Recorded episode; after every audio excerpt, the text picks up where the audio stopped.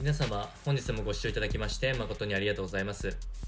当番組 Good Quality of Life では日々皆様がワクワクして過ごせるような新しいニュースやトピックスまたはヘルス関係の論文を参考にしながら情報提供を行っていきますのでぜひご視聴ください。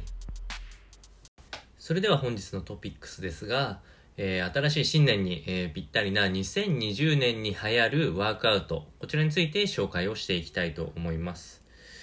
この記事に関しては、よく私が見てるマイロハスっていう、うまあ、体、食、マインド、このあたりを特集している記事から、えー、その中でもトレーナーさんたちが気になってるよっていうところを3つほど合わせて紹介したいと思いますのでお聞きください。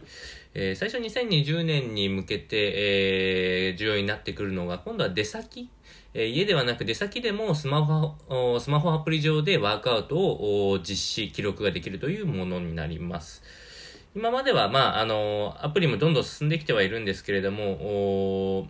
えー、スマートウォッチ等も含めてワークアウトしたものを記録できて、かつ、スマホでどういうものをやればいいかというのを見ながらできると。そういうような、えー、アシストするようなものが今後流行っていく可能性があるということが一つ。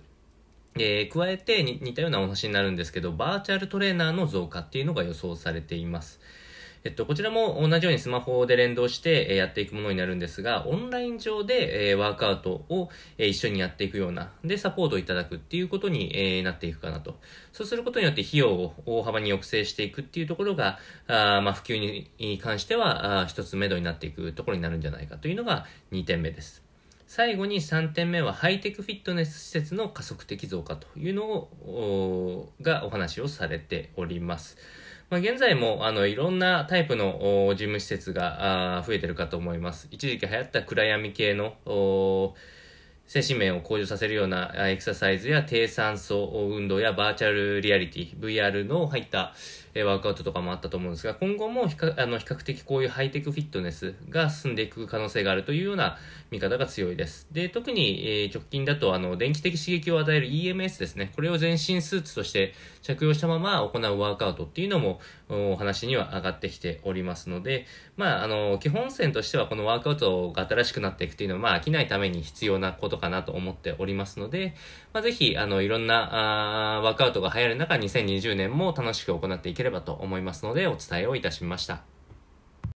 それでは本日の内容は以上となります。この番組の内容が少しでも面白いな、気になるなと思っていただいた方は、ぜひチャンネル登録をよろしくお願いいたします。それではまた次回の放送でお会いしましょう。本日もご視聴いただきまして誠にありがとうございました。